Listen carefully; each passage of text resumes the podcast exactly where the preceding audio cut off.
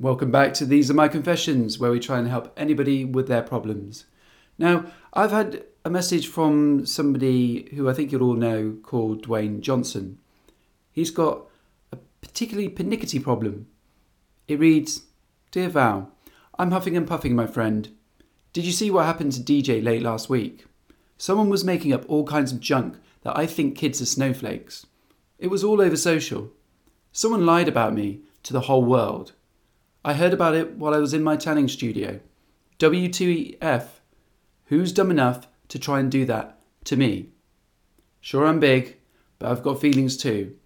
My folks always taught me that liars are worse than murderers. Don't you agree, Val? I put out my own story to clear this up, saying this lie ain't true.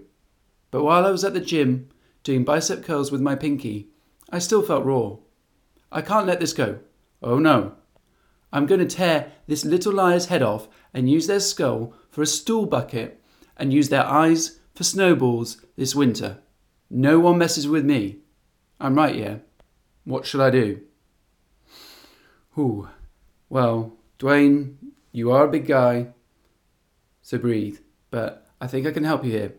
You know, violence isn't nice, and now there's lying, but I think you know if you take some violence, shake it about, and try and do something with it, you might regret it because you can't take it back.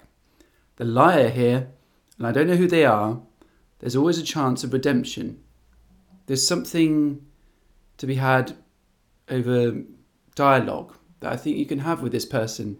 They've wronged you, and I'm not saying that you should forget about it or even calm down.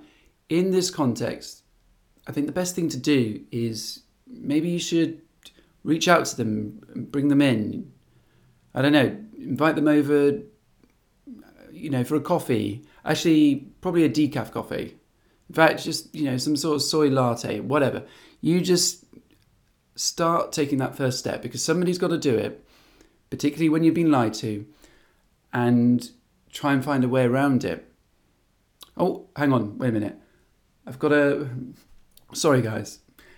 My producer's waving at me. Uh, yeah, look at my phone. Okay. Oh, actually, I've got. DJ seems to be listening live.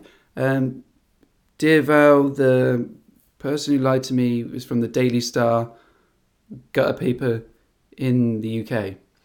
Ah, I didn't know that, DJ. It's the Daily Star. You, scrap what I said. Don't give them a soy latte. You get there. You tear their heads off. They are absolute scumbags. How dare they disgrace your good name? I want you to do that. Give them the people's elbow. Smack them about. No one messes with you. Oh, I'm, I'm just disgusted. I'm, I'm, I'm going off air. This is outrageous. The Daily Star, they suck.